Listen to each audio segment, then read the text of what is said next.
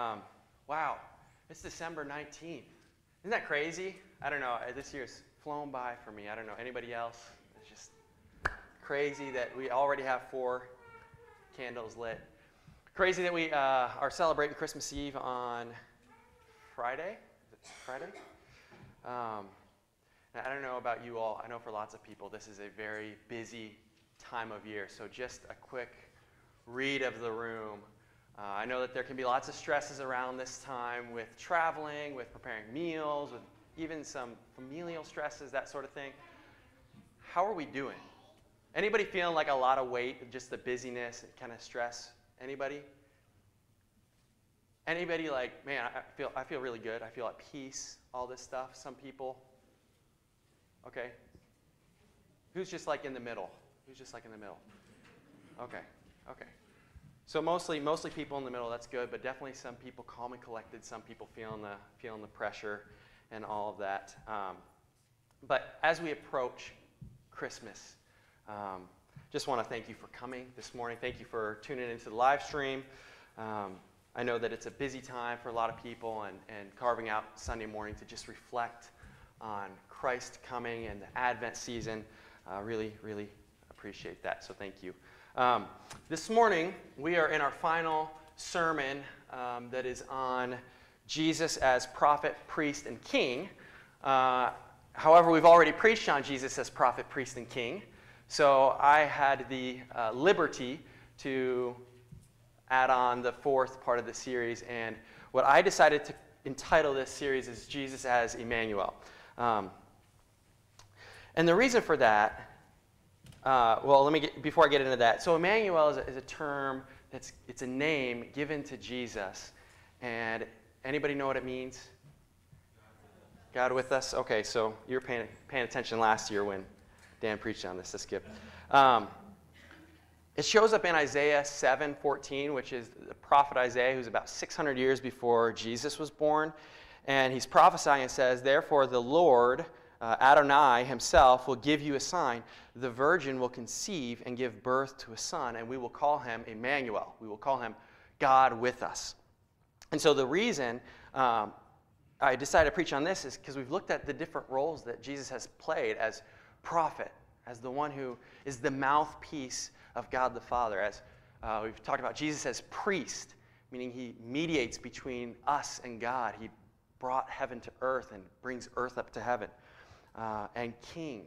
Jesus is king, uh, meaning that he reigns, he's sovereign, and he has a kingdom, and we're a part of that. And all of these are great, and they're true, and they're glorious, and they're majestic. But we also worship a God who came to us. And um, one of the things that we can do is elevate these, these um, like attributes of God that are so like outweigh on his heavy, like they, are heavily his, his deity, but we also have to hold that together with the fact that Jesus was a, a man. And um, that's, there's, there's tension there because it's sort of paradoxical. And uh, if, if you know anything about church history, the earliest councils, the Council of Nicaea in uh, 325 AD, this was what they were hashing out. There was a guy named man, I wasn't going to get into this, but there's this guy named Arius, and uh, he thought that Jesus was, um, you know, had two different natures, human nature and God nature, and then the church decided and wrote a creed that no, Jesus is both God and man. And so the earliest account of, of the, the Christians being able to gather together because they aren't oppressed by the Roman Empire anymore, and they're they have Constantine who becomes a Christian. He allows them to meet. They hash out this doctrine that no, Jesus is both God and man and then they write this creed, and then later in 380 something, they come back together and they fill out that creed more. But both of these are, are creeds that are like Jesus is both God and man. And so we have to really hold those two together, but it's, it's paradoxical and it's difficult. Um, so, so how, how is Jesus both God and man? And, and I think that this is really interesting here that we see that Jesus, or that God is, is eternal, He's outside of time. Um, scripture talks about him being incomprehensible and transcendent, which means beyond uh, the and above the range of normal or, or merely physical human experience. But in the same sense, God is also present. God's with us as Emmanuel. He's, he's knowable, he's comprehensible, and he's immanent, meaning he's within our material world, that the divine is manifest here on earth. And this is incredibly complex. Uh, but it's true, and we have to hold these things together, and, and, and there's tension. This isn't the only thing in Christianity that we have to hold in tension, right? God is three and God is one, and we can't sacrifice the threeness, and we can't sacrifice the oneness, right? So there are these, there are these tensions. Um, but Colossians 1.15 says, Jesus is the Son, uh, the Son is the image of the invisible God. So when we look at the face of Jesus, we see the face of God.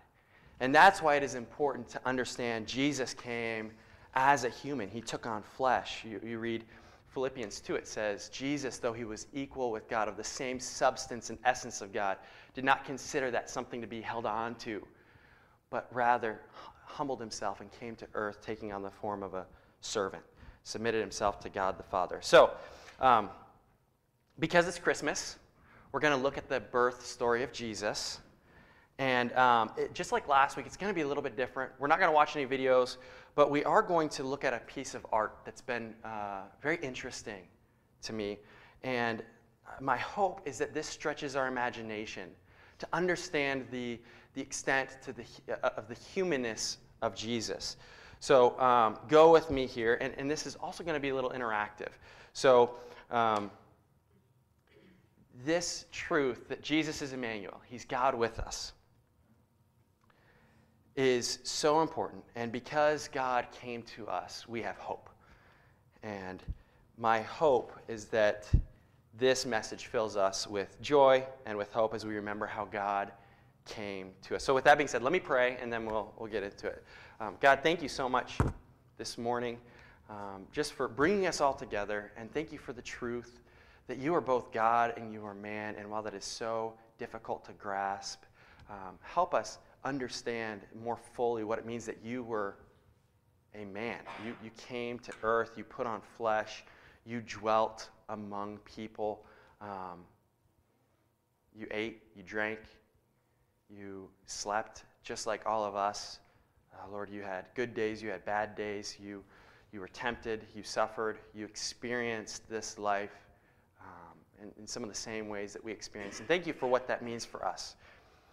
Lord, that because you came to be with us, you understand what life is like and you are, you are near. So thank you for that. Um, I pray that you give us wisdom as we explore this and, uh, Lord, impress this deeply in our hearts, Lord. We pray this all in Jesus' name. Amen. Okay, so we're going to begin with this image right here. And if you picked up a bulletin, you have it in your bulletin.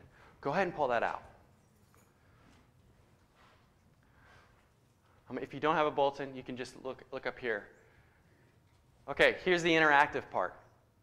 What do you notice? Yes, Christian. There's a little plant coming out. Yep, right there. It's kind of the focal point of the image, isn't it? Good, good. What else? What else do you notice? Somebody's holding an open book. Okay. The guy on the phone's holding an open book. Okay, he's holding open a book. And I was looking at it last week, I noticed if you look at Jose and obviously Mary, each one of them has a halo Okay. here around their heads. Okay, so you can see his name's Jose. He's got the name tag on, and it looks kind of like there's a halo. Very, very astute. I like that. Yeah. Where do you see?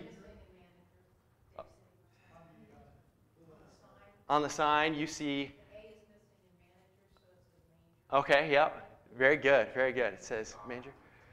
What's that? Where do you see star? Right here. Okay. You see star. Okay. D- Did I see a hand right here? Jamie, what do you notice? Sherlock Holmes. Where do you, you see Sherlock Holmes in there? Okay, maybe. Maybe he's in there. Save on Mary's Halo. Okay. Uh, Dave's City Motel with a king, uh, uh, got a crown on top of that. Okay. Anybody know Dave's Dave's City? City Dave. City of David, Bethlehem. Yes.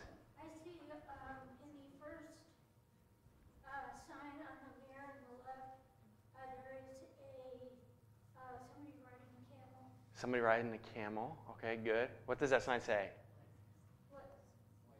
Do you see what the sign says? no, I, I can't remember. It, it says Wiseman, Wiseman cigarettes. Yeah. Um, the newspaper says Shepherd's Wanted. Ooh, good. Good call. What does it say? Shepherd's watches? Okay, Becky. Above Jose's head, that, that poster says good news. Good news. Yeah, good news candy right there. It's good. Everybody else?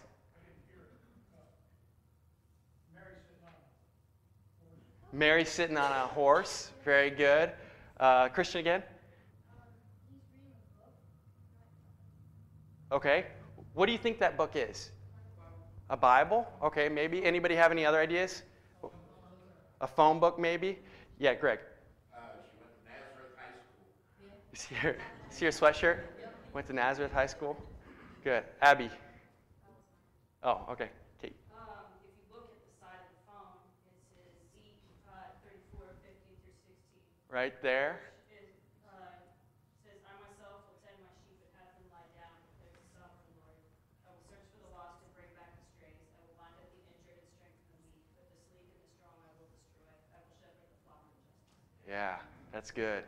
That's good prophecy from Ezekiel. Yeah. What's that? No vacancy. There's no no vacancy. No. Yep. What's what's that, Isaiah? It's dirty everywhere. A lot of clutter. A lot of stuff on the ground.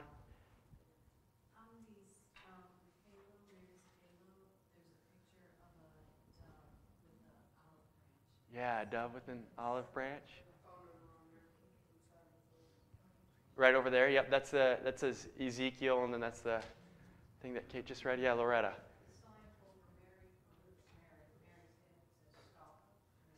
Star. Yep. Mm-hmm. Right up there. Good. Anybody? Anybody else? Yeah. Somebody say the, in her halo, it says save. Yes. Yep. Somebody mentioned that. Anybody else?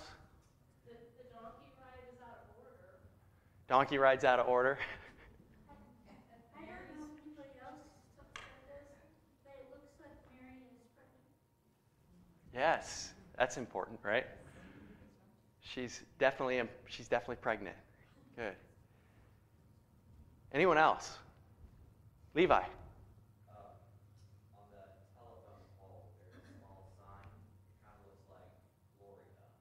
Yeah, right there, Gloria. It's kind of hard to see on the projector, but if you got it in front of you, you can kind of see that. Okay. Uh, looks like Jose's reaching into his pants pocket to find money. Okay. Yeah, that's a that's a great point. I don't know. I don't know what he's doing. It does look like he's either grabbing money. I thought maybe he was. I thought he was trying to get like money to put into the phone. Yeah, yeah. I, I thought that that maybe be what he was doing too. Uh, Ed. Uh, on the base of the uh, bouncy horse, it says God paid. Where's that? On the base of the uh, horse, right there. Right over here. Yeah, What does it say? God paid. God paid. Okay. Yep, yep. Um, I will say that that's hard to read. Um, the illustrator, it, it's supposed to say, and it's really hard because it looks like it's graffiti, but it's supposed to say word on this side, but it definitely looks like God. And then over here says flesh, but you can't, you can't even see that. But yes, yeah, that's significant too. Ooh, that's good. Right here, shepherd watches and then glad and tidings. Anything else? Jose looks older than Mary. That's an interesting point. Actually, I just noticed something interesting. Yeah. If you look at the paper, uh, I've read somewhere that a description of angels where they were all wings and eyes and stuff, kind of looks like, kind of looks like maybe the creepy picture of the angel on the paper itself. Right over here. Wings and eyes. Are you talking about right there? Yeah. Because that's the whole point of shepherds, don't be afraid. Mm-hmm. You see something that's all wings and eyeballs, and Mm-hmm. it's Yeah. Yeah, it's kind of scary there. Good, good. Anything else? They're both wearing wedding rings. They're both wearing wedding rings. Ooh, I didn't catch that. Very nice. Yeah, I didn't even catch that. That's neat. Huh. Anything else? So you can see this is a.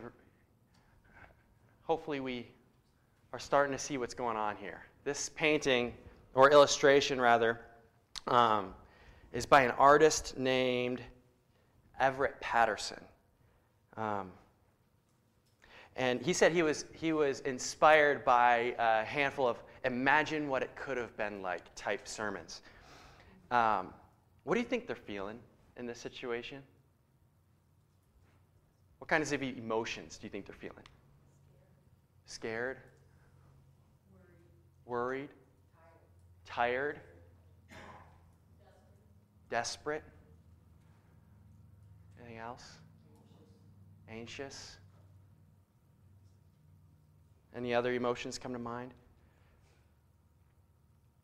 Um, hopeless. One thing I, I read, I, I was reading about this, I was reading Everett Patterson's notes on it. He said one of the ones that he's most proud of, trying to fit as much biblical imagery in this, is the sign above Mary's head. Uh, it says save more, but it looks like it could say Ave Maria. I think that's really cool. Very creative. Um, this, this work of art is called Jose y Maria. Jose y Maria. And um, it's a picture of what it could have been like had Jesus come today. And, and, and the reason we're looking at this as a starting off point is to emphasize and to reimagine, to stretch our imagination of what, what it would have been like in that time, in that, in that little town of Bethlehem. Um, and I was reading a blog by Robin Garr, and he says that this image brings us back to the very root of the gospel, the subtext of the story that we see in both Luke and Matthew's narratives of the Nativity, if only we look close enough to find it. You all remember the Christmas story? I'm going to tell it here. There's this young, poor girl named Mary. And scholars suggest that she's between the ages of 12 and 16. Let's say she's 15. And she is engaged to be married um, to a guy named Joseph. An engagement is different. They live in different cities. They don't have cell phones, and so they can't communicate on the phone. Um, and she hasn't seen him and doesn't plan on seeing him until the wedding day. And um, during this period, an angel appears to Mary, and it scares the crap out of her. Seriously, it's in there. Uh, the NIV, Nate's inspired. No, I'm just kidding. Um, uh, it scares her. Uh, the angel says, Don't be afraid. Why? Because you found favor with God. And then he tells her that she has been chosen to uh, bear God in her womb, and she's going to be impregnated by God. And then the angel says, Name him Jesus, or Joshua, or Josue, if we're going with the Hispanic uh, version here. Name him Josue. And she's like, How am I going to be pregnant? I- am a virgin. And then uh, the angel tells her, once again, you know, God's going to impregnate you. The Holy Spirit is going to conceive a child in you. And then, craziest thing is, it happens. Um, now, pause for a second. Ladies, put yourself in her situation. Maybe you're 15. Uh, maybe 15 was a few years back. You get pregnant at 15. How are you feeling? What, what kinds of emotions? Anxious, hopeless, terrified? I mean, um, maybe, maybe there's some excitement or something because you realize that it was God that impregnated you, that conceived the, the child, um, but you're not prepared. You don't have any money. This is not the life you expected. Okay, now, guys, our turn to imagine. You're engaged, you're waiting till marriage to consummate the relationship, and you get a phone call from your fiance, and she says, Hey, I'm pregnant, and it's not your baby. right? That just kind of, you're like, oh, oh man. And then she says something that's crazy. She says, No, I've been faithful. It's actually an angel appeared to me, and, and it's God who conceived the child in me. Um, what, what's your response? What's that? Slowly back away. or quickly slam the phone down, you know, punch something really hard. What else? What are you feeling? Guys in the room, what are you feeling? Jealous? Betrayed? What else? What's that? She's lying. She's lying, Livid. Oh, man. Yeah. And Joseph does think she's lying. Clearly. I mean, it's reading between the lines a little bit, but what does he decide to do? He says, in order to protect her honor, honor he's going to divorce her quietly, but he's going to divorce her. And, and that is in Scripture, they aren't married, but he, that means break off the engagement in that context. So he's going to he's gonna break off the engagement. And then what happens is an angel appears to Joseph, and he says, No, she's telling the truth. Keep the engagement because it's God that is in her womb. And this is absolutely crazy. And, and, but not everything is okay because there's still the public shame, right? Do you think everybody believes that it was really God who's in her womb? There's the fear. There's, I imagine, the doubt of even that the angel really visited because the angel appeared in a dream. Um, there's all this, this chaos. And then they, they, they don't break off the engagement. They trust God in this. And then we have this scene. So she's in her third trimester, and um, the, the government calls a census. And so everybody has to go to their hometown. So they go to Bethlehem, and they don't have any family still living there. And they, um, it comes time for her to give birth. Her water breaks, and they're looking for a place where she can deliver the baby. And because it's the census time, everybody else and their families have come back to Bethlehem, and there's no room anywhere for them to stay. So, out of the kindness of a stranger's heart, they say, I don't have any room, but I've got a barn in my backyard, and you can at least go back there and have your baby. And so she goes back there, and there's no crib. Um, and because of that, she gives birth to the baby and she sets him in a feeding trough. That's manger is the cute word for feeding trough. And then, as if that's not crazy enough, 10 or 15, I don't know the number, 10 or 15 night watch third third shift security guards show up and say, hey, we got a, a visitation from the angels too, and um, we were just coming to check out what was going on. And those are the shepherds, right? They're keeping watch. Um, isn't this wild? This is the Christmas story. It's not pretty. It's messy. It's kind of gross personally. I mean, you think about feeding trough. I don't know how many of you all have animals, but the last place I would want to put my newborn baby is in the food bowl of one of my animals. Um, it's unexpected that the King of Kings, God, Emmanuel, would be born in a situation, that he would arrive in a world like this, that he would uh, be born to these parents in this situation with these visitors.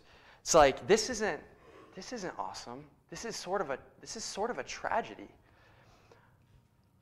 As I was preparing for this, I was thinking, we sing, "Silent night, holy night, all is calm." I'm like, this does not seem calm to me. Um, I was talking with Paul Mitchell this past week, and he said that Erickson wakes up every two to three hours, which I guess is typical for, for babies.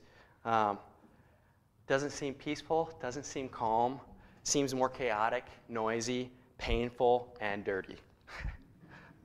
and that's a little bit of a tangent. I mean, I, I get what the author or the, the um, writer of Silent Night is trying to do. It's, it's holy and, beca- and it's, it's glorious because this is what ushered in the kingdom of God and the peace of God. So there's something wonderful and holy. So I, I love that song. I'm not trying to bash it or anything. But isn't it so interesting? This, this is the situation that the Savior of the world was born into. And the story doesn't end here because soon after, Mary and Joseph pick up and they have to leave their country because um, the oppressive king is trying to kill their baby. And so they flee to Egypt and they become displaced. They become refugees, likely without papers, uh, poor, impoverished, shameful, oppressed. This is the king that we worship. It's not really what you envision when you hear prophet, priest, king, right? But this is how Jesus came. This is how God chose to show up in our situation. So, why is this significant? This is the God that we believe in, we worship, we serve, and we orient our entire lives around. There is no other God like this. Our God, Yahweh, Adonai, Jehovah, Elohim, El Roi, Emmanuel, stepped into our situation. We worship a God, yes, who's, who's eternal and outside the bounds of time and incomprehensible and totally transcendent. Yet, because of the miracle of Jesus, the incarnation, God putting on flesh, we worship a God who is immanent, comprehensible, present, near. Is God with us? We worship a king who is not far.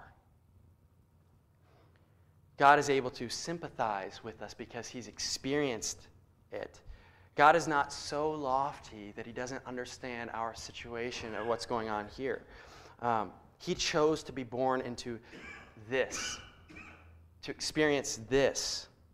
Why? To demonstrate to the world that he is not just for the strong or for the royal or for the privileged.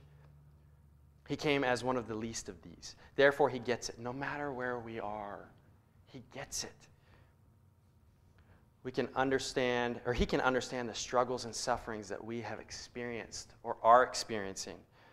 Um, I love this from Paul David Tripp's book, New Morning Mercies. He talks about the struggles and sufferings of Jesus, and, and he says this He says, Jesus suffered and struggled an uncomfortable and unsanitary birth in a barn. He suffered the terror of fleeing for his life as an infant. He suffered the trials of growing and learning as a boy. Uh, he suffered powerful temptation, exposure to disease, homelessness, hunger, sadness and grief, disloyalty and betrayal, physical pain, disrespect and mockery, misunderstanding and misrepresentation, emotional pain of the rejection of his father, punishment for the sins of others. He suffered injustice, he suffered violence, he suffered death. He suffered the full range of the hardships of life in this fallen world. Therefore, He knows what you're going through. He knows what I'm going through.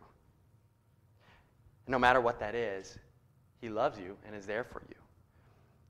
You all remember in Hebrews 12 um, when Pastor Dan was preaching on Jesus being the priest, and, and it says, it's talking about Jesus and says, um, this it says, We don't have a high priest, Jesus, who is unable to empathize in our weakness, but we have one who's been tempted in every way, just as we are, yet he did not sin. Let us then approach God's throne of grace with confidence, so we may receive mercy and find grace to help us in our time of need.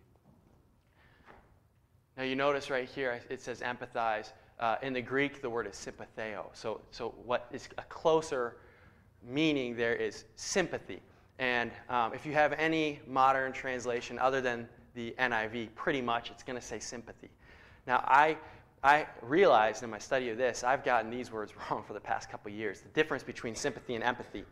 Um, but I pulled up, I don't know if I put the definition up here, I don't think I did. Um, but I pulled this from Merriam Webster the difference between sympathy and empathy. Sympathy is constructed from the Greek sim, meaning together or with, and pathos, referring to feelings or emotions. It's used uh, when one person shares the feelings of another, as when one experiences sadness when someone close is experiencing grief or loss. Empathy is a newer word that is also related to pathos. It differs from sympathy in carrying an implication of greater emotional difference. With empathy, you can imagine or understand how someone else might feel without necessarily having those feelings yourself. So, sympathy is I've experienced something like what you're going through, so I actually know what those feelings are. Whereas empathy is, I haven't experienced what you've experienced. I have to use my imagination in order to understand that. And I don't know why the NIV does this. Um, but the truth is that God can actually sympathize with us because He's experienced the, the full range of hardships in this fallen world. Uh, I love this verse. Um, oh, I do have it right there. I'm not going to read it again, but if you want that, you can Google it. Um, uh oh, I lost the, the thing. So the next verse comes, it's, it's, it's, um, oh, I, I lost it again. But I want to read Hebrews 4, uh, 14 through 16 again in, in the message paraphrase. Listen to this. It says, We don't have a high priest who is out of touch with our reality. He's been through weakness and testing, experiencing it all, all but the sin. So let's walk right up to him and get what he is so ready to give. Take mercy, accept the help. We don't have a high priest who is out of touch with reality. So, so here's, here's what I want to meditate on this week knowing that God is not out of touch with our reality. Um, sorry, Becky. Maybe you can just pull up the slide. Or, okay, I got it. Uh, we don't have a high priest who is out of touch with our reality. He's been through weakness and testing, experiencing it all, all but the sin. So let's walk uh, right up to him and get what he's so ready to give. Take mercy. Um, accept the help. So here's what I want to meditate on this week. Okay, we're just having issues with that right now. It's okay. Because God stepped into this situation, He can sympathize with your situation. If you got your bulletin and you're filling in the blanks, let me read it one more time. Or if you're on the app, filling in the blanks. Because God stepped into this situation, situation in the picture, because He took on flesh and all that, He can sympathize with your situation. The challenges we face, the struggles we have, they're not absent from the mind and from the heart of God. And this is the glory of the Nativity story. God is not out of touch with reality. And then the other, the second piece of this is God stepping into this situation demonstrates his love and his grace for you. Jesus was born to reveal what the kingdom of God was like. He literally brought heaven and earth together. Um, this, th- this is the life. It's through this life that we understand the gospel, the good news of God, that God has reached down to us and restored our relationship with Him. Um, and, and, and a huge piece of the restoration of the relationship is redemption. You remember last week in those videos, if you were here and you saw them, you remember this. If you weren't, uh, ask me and I can show them to you. But you remember talking about the atoning sacrifice and how the animal was killed, but that would absorb, absorb the sin so that there could be a, a holy place where God could dwell. And how Jesus was the final sacrifice. Remember, John was like, Look, it's the Lamb of God who takes away the sins of the earth. So Jesus was the atoning sacrifice. When he died, he absorbed the sin so that God could now dwell with his people. He handled our sin problem in order to, so that we could have relationship with God.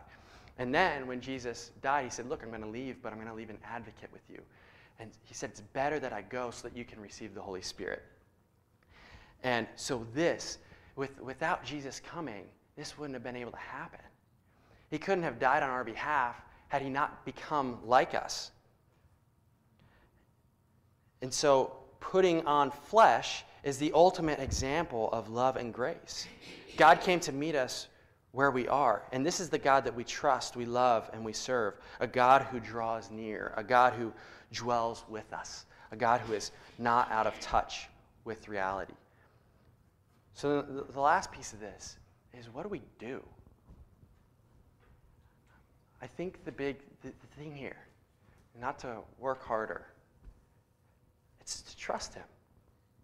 We receive this gift through faith. So we trust God. We trust that He knows our situation. We trust that He knows what's best for you. And we trust that He wants what's best for you because He's good. And we trust that He can actually provide what's best for you. So trust Him. Pray to Him. Tell Him you trust Him in this way. And this is what the Christian life, I believe, is. Is it's growing in, in our trust of Him. It doesn't all happen at once, but it's as we're, as we're tested, as we have struggles, to trust that, okay, God is still in control, no matter what the situation is. You remember that story in the Bible when uh, the, the, the, boy who's demon possessed, his dad comes up to him, and he, uh, Jesus is in a crowd, and the guy comes up and says, Hey, uh, if you can heal my son, do it. And Jesus says, If I can, everything is possible for the one who believes. And what does the man say? The, the, Bible says, immediately the boy's father exclaimed, I do believe. Help me overcome my unbelief. And this phrase resonates with me because it's like, God, I, I do believe. But then there's certain times throughout my day, throughout my week, in my life, when it's like the way that I'm living doesn't really reflect that I trust God in this. And um, so I think that that is characteristic of us. Like we believe, man, there's certain ways in which our lives reflect that we're still in process. Um, and my hope is that this morning reminds us that God is trustworthy. God came to us, is trustworthy. Most of us have five or 10 year goals or plans or whatever, um, but we don't know what the future holds. And so, what do we do? We stress, we become control freaks. We think that if we don't hold our lives together, they will unravel. What does it look like to trust a God who not only knows us in our situation, but is for us, who came and experienced it all so that he could sympathize with you? What does it look to trust God's word enough to put it into practice, remembering that God knows our struggles? He knows you, He's with you, He's for you, and He's not out of touch with reality. And then lastly, I think trusting Him means that we grow uh, in this way of life. We, we follow him. It says, As the Father has sent me, I send you. And we see the way that Jesus is totally others focused. He comes, he comes like this in order to experience it all, so, so that he can sympathize with our situation. What does it look like for us to follow in that way? Out of love, being motivated by love, to willingly step into brokenness in order to inject gospel love and grace into that. Um, this, this, this is what the, the mission of God is. In theological terms, that's the missio Dei. The mission of God is to step into the world, to step into our situation, to redeem it from within. And that is something that we adopt as believers to, in, in, in this likeness, to look for brokenness around us with our families, with our friends, and to represent Christ, to bring good news into that situation.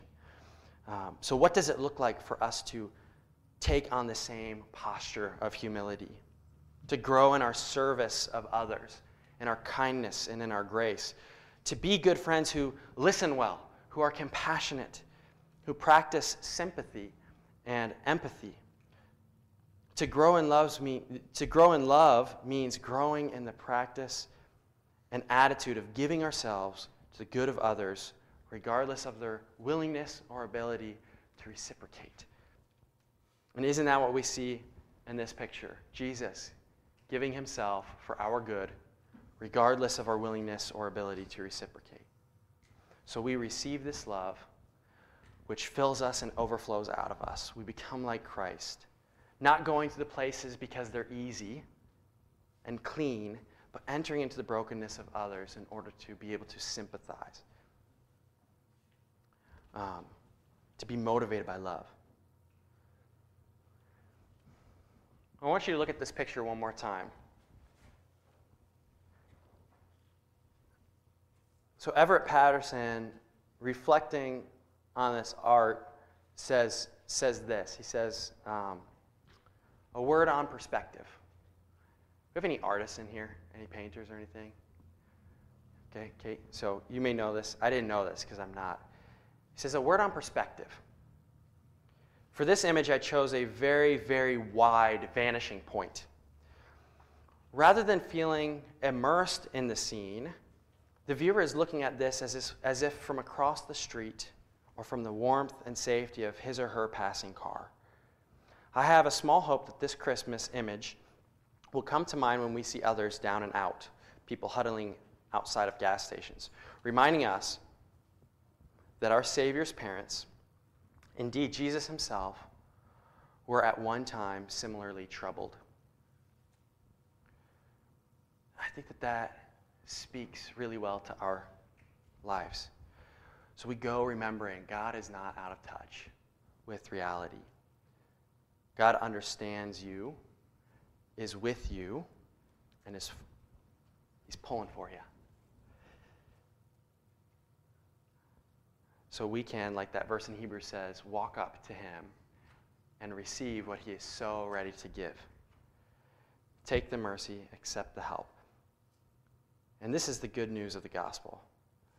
So look around, see where there's hurt, see where there's brokenness, suffering, and ask for wisdom from God to see how we can inject gospel love and truth into that situation. So let's let's pray.